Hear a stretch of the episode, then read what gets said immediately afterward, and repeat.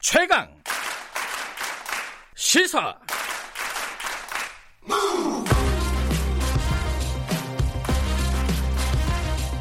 지금 여러분께서는 김경래 기자의 최강 시사를 듣고 계십니다. 네, 어, 어, 4.15 총선 때 열린민주당 성적이 어, 뭐 예, 애초에 예상했던 것보다 좀 적었습니다. 어, 저조했습니다. 서, 어, 해석에 그쳤고요. 지금 비대위가 구성이 됐고 최강욱 당선인이 비대위원장을 맡았습니다. 음, 앞으로 진로가 어떻게 될지 민주당과의 관계 설정은 어떻게 될지 이 부분은 어, 아직까지는 본격적으로 논의가 되고 있는 것 같지는 않습니다. 하지만 지금 물밑에서는 여러 가지 얘기가 있겠죠. 그 얘기도 좀 물어보고요.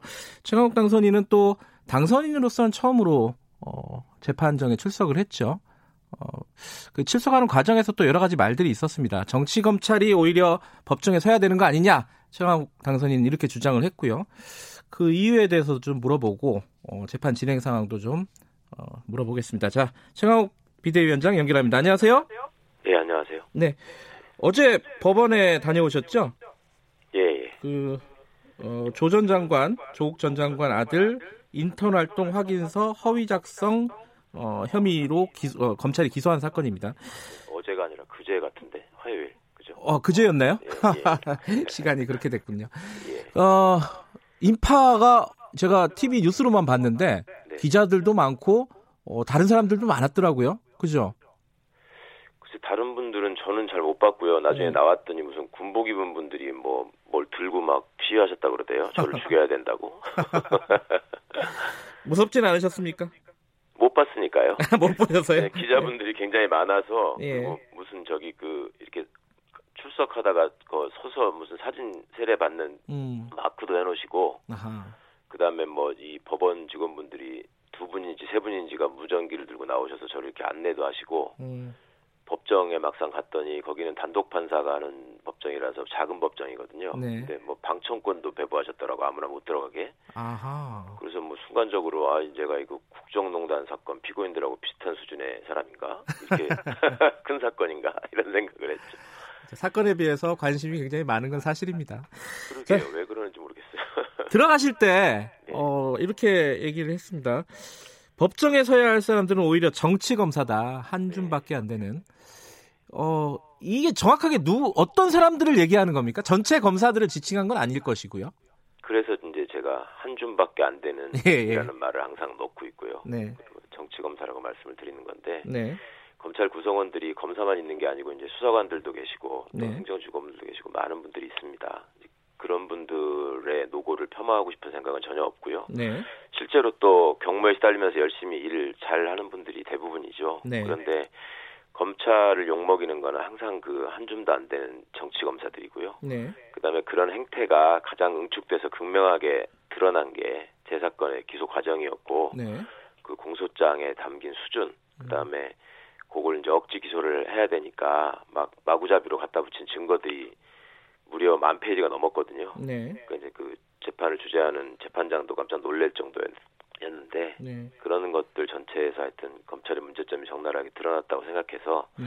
제발 좀 이런 짓 좀 그만해라. 그리고 이런 거 하는 사람들 아주 극소수가 지금 검찰 욕먹이고 있다. 네. 그리고 이 사람들을 빨리 정리해야지 검찰이 새롭게 바뀔 수 있다. 네. 그런 말씀을 드린 겁니다.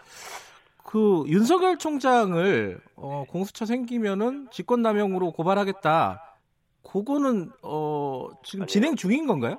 공수처 생기면 고발하겠다는 게 아니고요. 예. 저, 저를 기소했을 때 제가 이거는 명백히 그 검찰청법과 내부 절차를 전부 다 어긴 예. 직권남용에 해당하기 때문에 네. 고발하겠다라고 말씀을 드렸고 예. 그 다음날 바로 법무부에서도 이거는 직권남용의 소지가 커서 감찰 대상이다 이런 공식 음. 발표까지 했지 않습니까? 네. 그러니까 저는 어 고발을 반드시 할 거고요. 네. 근데 이제 그 시기는 네. 가만 보니까 이게 직권남용을 한 번으로 그치는 게 아니라요. 네.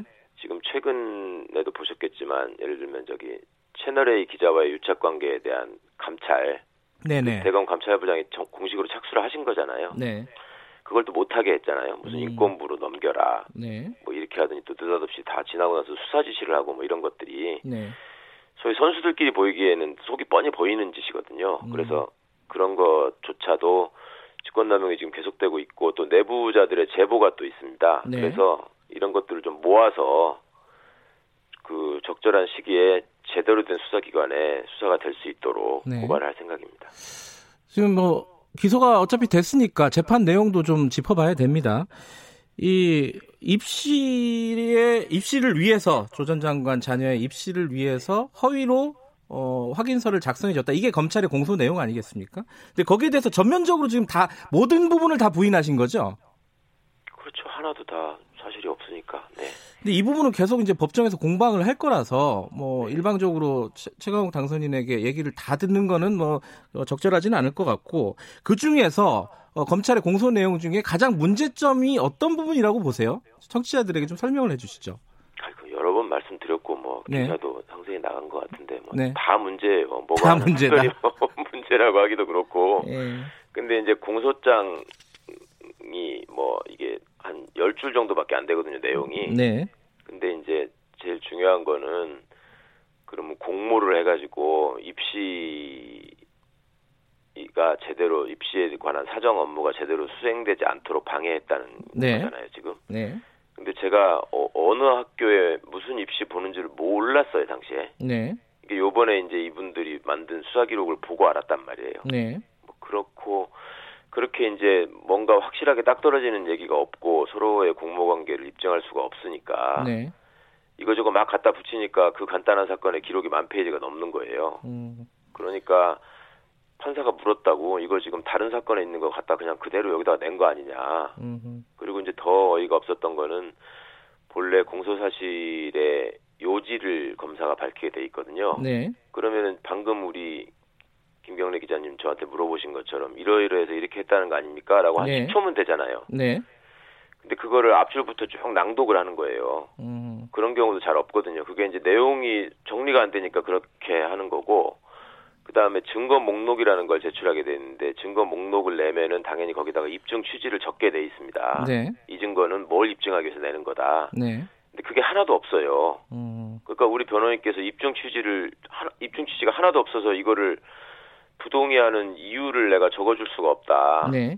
그러니까 어떻든 부동이다. 근데 입증 취지를 좀 적어라 그랬더니 뭐라고 하시냐면 부동의하는 이유를 얘기해주면 입증 취지를 적겠대요. 음, 이거는 형사소송법의 기본을 어기는 얘기거든요. 네. 깜짝 놀랐어요 정말. 그 이 간단한 공소 사실에 검사가 부장검사 포함해서 셋이서 나와서 앉아 있고 그게 이제 수사 검사가 직접 들어오는 걸 직관한다고 하잖아요. 네. 공판 검사가 아니고 네. 그것도 우스웠지만 시종일관 이제 법정에서 검사가 주장하는 얘기가 다 이게 재판부를 향한 어떤 법률적인 주장을 하는 게 아니라 거기 앉아 있는 기자분들 뭐 이렇게 쓰기 좋은 소위 말해서 그 언론인들이 말씀하시는 섹시한 얘기가 나오기를 바라는. 그러니까 그런 식으로 일관을 하더라고요. 그래서 이거는 참 갈 길이 멀다 생각을 했습니다. 알겠습니다. 이 뭐그 공소 사실과 관련된 구체적인 얘기는 앞으로 뭐 나오는 대로 차차 좀 얘기를 해보도록 하고요. 네. 어, 그건 여기까지 하고. 근데 이게 재판 끝나고 나오면서 기자들하고 뭐라고 해야 될까요? 설전이라고 할까요? 어, 기자들이 그 얘기를 물어봤잖아요. 청와대 근무 당시에. 아니었어요. 예. 그분들이 뭘 저한테 반박하셔야지 설전이 되지. 보셨잖아요. 다 그게 무슨 설전이야 그게. 어, 뭐라고 하셨잖아요. 그러면은 자, 아니 이게 제가 설명을 드린 거지. 네. 아, 좀 무안했겠더라고요. 기자들이 그 앞에 있는 기자들이. 아니 그 저도 진짜 좀 놀랬거든요. 이제 네. 선배 기자시고 하니까 네. 그리고 그 저는 애초에 예전에 저도 취재를 많이 당해본 변호사 중에 한- 이러저러하게 예, 그 예. 좀 관심을 갖는 사건을 제가 많이 변호를 했었으니까. 예, 예. 근데 그때 보면은 기자분들이 되게 이렇게 치열하게 이렇게 공부를 하고 가서 많이 물어보시거든요. 그렇죠. 네. 이러저러한 거를 제가 이제 말씀드린 게 있으면 그거에 네. 대해 조금 한 칸 더 들어가는 질문을 위해서 네. 그때 우리 모아놓고 기자회견하면서 이렇게 이렇게 얘기했는데 그건 무슨 의미냐. 그다음에 내가 취재를 해봤더니 이런 사실이 있는데 그건 이건 어떻게 된 거냐 이렇게 물으셨거든요. 네. 이번엔 밑도 끝도 없이 그냥 그 비상장 주식에 대한 입장을 얘기하세요 이렇게 얘기를 하니까 네. 저는 당연히 그 비상장 주식 보유에 관한 불법성 여부에 대해서 사전 취재가 있을 줄 알았어요. 그래서 음, 취재를 해보니까 어떠십니까? 음흠. 그럼 뭐 취재를 해보기만 하면 뭐 그거 어떤 분이 그러시던데 3초도 안 돼서 구글링을 해보니까 다 나오더라. 음, 그, 그거 금방 아실 일이라고 생각을 했기 때문에 네. 아니 저희가 취재를 해봤더니 그거는 좀 이런 법적 절차를 거치게 되면 전혀 문제가 아니던데 그런 절차를 거치셨나요? 내지는 그런 절차를 거치셨겠죠? 네. 내지는 그런 절차를 거치셨으니까 청와대에서 무사하게 1년 반 이상을 근무를 하셨겠죠? 뭐 이런 질문이 이어질 줄 알았어요. 네. 그래서 여쭤본 거예요. 근데 음. 그걸 하나도 모르시더라고. 공부도 하나도 안 하고 와서 질문을 그냥 고발, 고발인이 한 얘기만 읊었다 이런 얘기신 거죠? 그냥 3천만 원 비상장 주식 갖고 있었다면서요. 그러면서 음. 백지 신탁 안 하셨잖아요. 그러니까 그 얘기는 당신 그거 갖고 있는 것 자체가 불법이니까 네. 거기에 대해서 해명해라 이 말씀이잖아요. 네. 그래서 제가 야, 이, 이런 간단한 얘기를, 그 다 공개된 얘기를 이렇게 물어보시는 게 정말 신기하다. 음. 그 말씀을 드린 겁니다. 그 심사위원회 백지 주식 백지 신탁 심사위원회를 거쳤다. 이거 이게 이제 최강욱 당선인의 답변이신 거죠? 그게 거치지 않아서 그게 네. 통과가 안 되면 네. 그 공직생활 할 수가 없어요. 네. 그 최소한 뭐 엄청난 과태료를 받는다고요. 네. 이거 관련해 갖고는 지금 어, 소환 조사를 받으신 건가요? 저 기억이 안 나네. 아, 그거는 말도 안 되는 얘기라서 그게 무슨 부르지도 않, 조사의 대상이 예, 아니에요. 부르지도 않을 고- 거라고 고- 보세요. 고발했다는 분들이 맨 그런 이상한 거 가지고 맨날 고발만 하시는 분들이라고 누가 알려주던데 예, 예. 그런 걸 갖고 무슨 뭐 거- 얼마 되지도 않았잖아요. 어, 검찰에서 어, 거기에 대해서 연락은 안 왔고요. 아, 전화 안 왔고요. 네. 알겠습니다. 그럼 뭐 재판 얘기는 여기까지 하겠습니다. 네. 어, 총선 얘기 좀 여쭤보는데 어, 좀 열린민주당 성적 좀 아쉬우셨죠? 아, 예, 진짜 좀 속상했습니다. 어, 왜 그런 일이 벌어졌다고 보세요? 결국 뭐 저희 역량의 한계라고 말씀드려야 되겠죠. 그리고 이제 공식 선거 운동이 시작되니까요. 네. 생각보다 이 그 굉장한 차이가 있더라고요. 그러니까 비례대표들을 만 갖고 있는 정당은 선거운동이 굉장히 제약이 많아요. 네. 그러니까 저희는 사실은 짧은 기간에 만들어진 신설 정당이기 때문에 많이 알려야 되잖아요. 네. 근데 당의 버스에다가 기호도 붙일 수가 없고요. 네. 12번이라는 기호도 붙일 수가 없고 후보들의 얼굴을 붙여도 불법이고요. 음. 그다음에 뭐 거리에서 많이 보시는 유세 있잖아요. 네. 로고송하고 율동도 하시면서 이렇게 마이크 잡고 후보들이 유세하는 거. 네. 그거 다 저희들은 할 수 없어요. 불법이에요. 네. 근데 이제 더불어민주당 쪽에서 아무래도 더불어 시민당을 이제 공식적으로 지지를 하면서 네. 지역별로 조직이 다 돌아, 돌아가고 그 조직들을 통해서 1번, 5번을 찍는 거다. 네. 그 얘기가 이제 계속되고 저희는 상대적으로 그거 알릴 수 있는 기회가 실제로 공중파에서도 취재를 안- 안 하고 다 사라져 버렸잖아요. 음. 그러니까 이제 그것들이 많이 좀 여러 가지로 복합적으로 저희들이 점점 이렇게 예. 아 저기 찍어줘도 되는 거야? 또 그리고 어 저기 어디야? 뭐 이런 분들이 많은 것 같습니다. 선거 막판에 갈수록 민주당에서 사실 어, 열린민주당 쪽에 각을 세웠던 부분도 좀 있습니다. 일부 언론들도 좀 그랬었고요. 좀 필요 없이 좀 심하게 하셨죠. 음. 선거 전략으로 이해한다고 제가 말씀을 드렸지만 네. 조금 지나친 건 사실이죠. 자, 어쨌든 이제 세석으로 어, 총선이 마무리가 됐는데 이 앞으로 진로가 문제입니다. 지금 비상대책위원회 만들었고 비상대책위원장을 맡으셨어요. 네. 음, 앞으로 진로가 제일 궁금한 거는 민주당과의 관계 설정이겠죠. 아무래도 청취자분들이 제일 궁금한 게 네. 이거 어떻게 되는 걸로 좀 지금 의견을 모으고 계십니까? 글쎄 저희 당이 이제 창설되지 얼마 안 와서 이렇게 새로운 길을 가다 보니까 네. 지금 제가 최강 시사에 인터뷰 할 때마다 직책이 바뀌고 있어요. 그게 지금 맨, 맨 처음에 그냥 후보였다가 네. 그 다음에는 좀 뭐야 공동 선대위원장이었다가 네. 비상대책위원장이라고 무슨 감투만 바꿔 쓰는 사람처럼 됐는데 네. 여튼 하여튼 저희가 갈 길이 아직 멀고 그- 그만큼 새롭게 이렇게 정비해야 될 게 되게 많습니다. 네. 그러니까 이제 막 만들어지면서 많은 분들이 당원으로 가입하시고 막 이랬는데 그게 이제 시도별로 잘 정리가 돼가지고 시도당이 정비돼야 되는 문제도 있고요. 네. 그다음에 저희 당원 당규도 다시 정비를 해야 되고요. 네. 그다음에 무엇보다도 선관위에다가 이제 그간의 선거 비용이나 내역을 이렇게 신고를 해야 되거든요. 근데 네. 저희는 대부분 자원봉사해 주신 분들이기 때문에 그것도 상당히 시간이 걸릴 것 같고 일단 그 내부 업무 챙기는 게 지금 집중하느라고 무슨 민주당과의 관계 설정 이런 것들은 솔직히 지금 그걸 뭐 어디 가서 얘기하고 뭐 이럴 시간이 없었습니다. 음.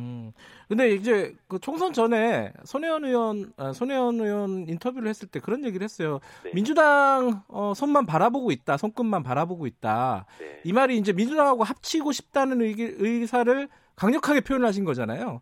그거는 변함이. 없는 것인가? 합치기 싫다는 얘기를 저희가 한 적은 한 번도 없고 예. 민주당에서 합치기 싫다는 얘기를 한 적은 많이 있었죠. 예, 예. 근데 이제 손혜원 의원님 우리 최고위원 하시다가 이제 사퇴를 하시고 지금은 그냥 평의원으로 돌아가신 상태고요. 네. 그 이제 개인적인 의견을 말씀하신 거고 저희 진로는 어때 어떻거나 당원분들의 총의를 모아서 정해야 될 거기 때문에 네. 앞으로 이제 그 당원분들의 의견을 묻는 과정들이 있을 거고 네. 또그 전에 그러면 많이 논의가 돼서 수기가 돼서 어떤 어떤 내용으로 여쭤봐야 될 거 아니겠습니까? 네. 그걸 아직 시작도 못했다는 말씀입니다. 아, 시작도 못했다. 열린 아, 더불어시민당과의 어, 뭐 합, 합당을 해서 이 뭐 교섭단체를 만든다 뭐 이런 그림을 그리는 사람도 있던데 그런 네. 얘기들도 오가고 있습니까?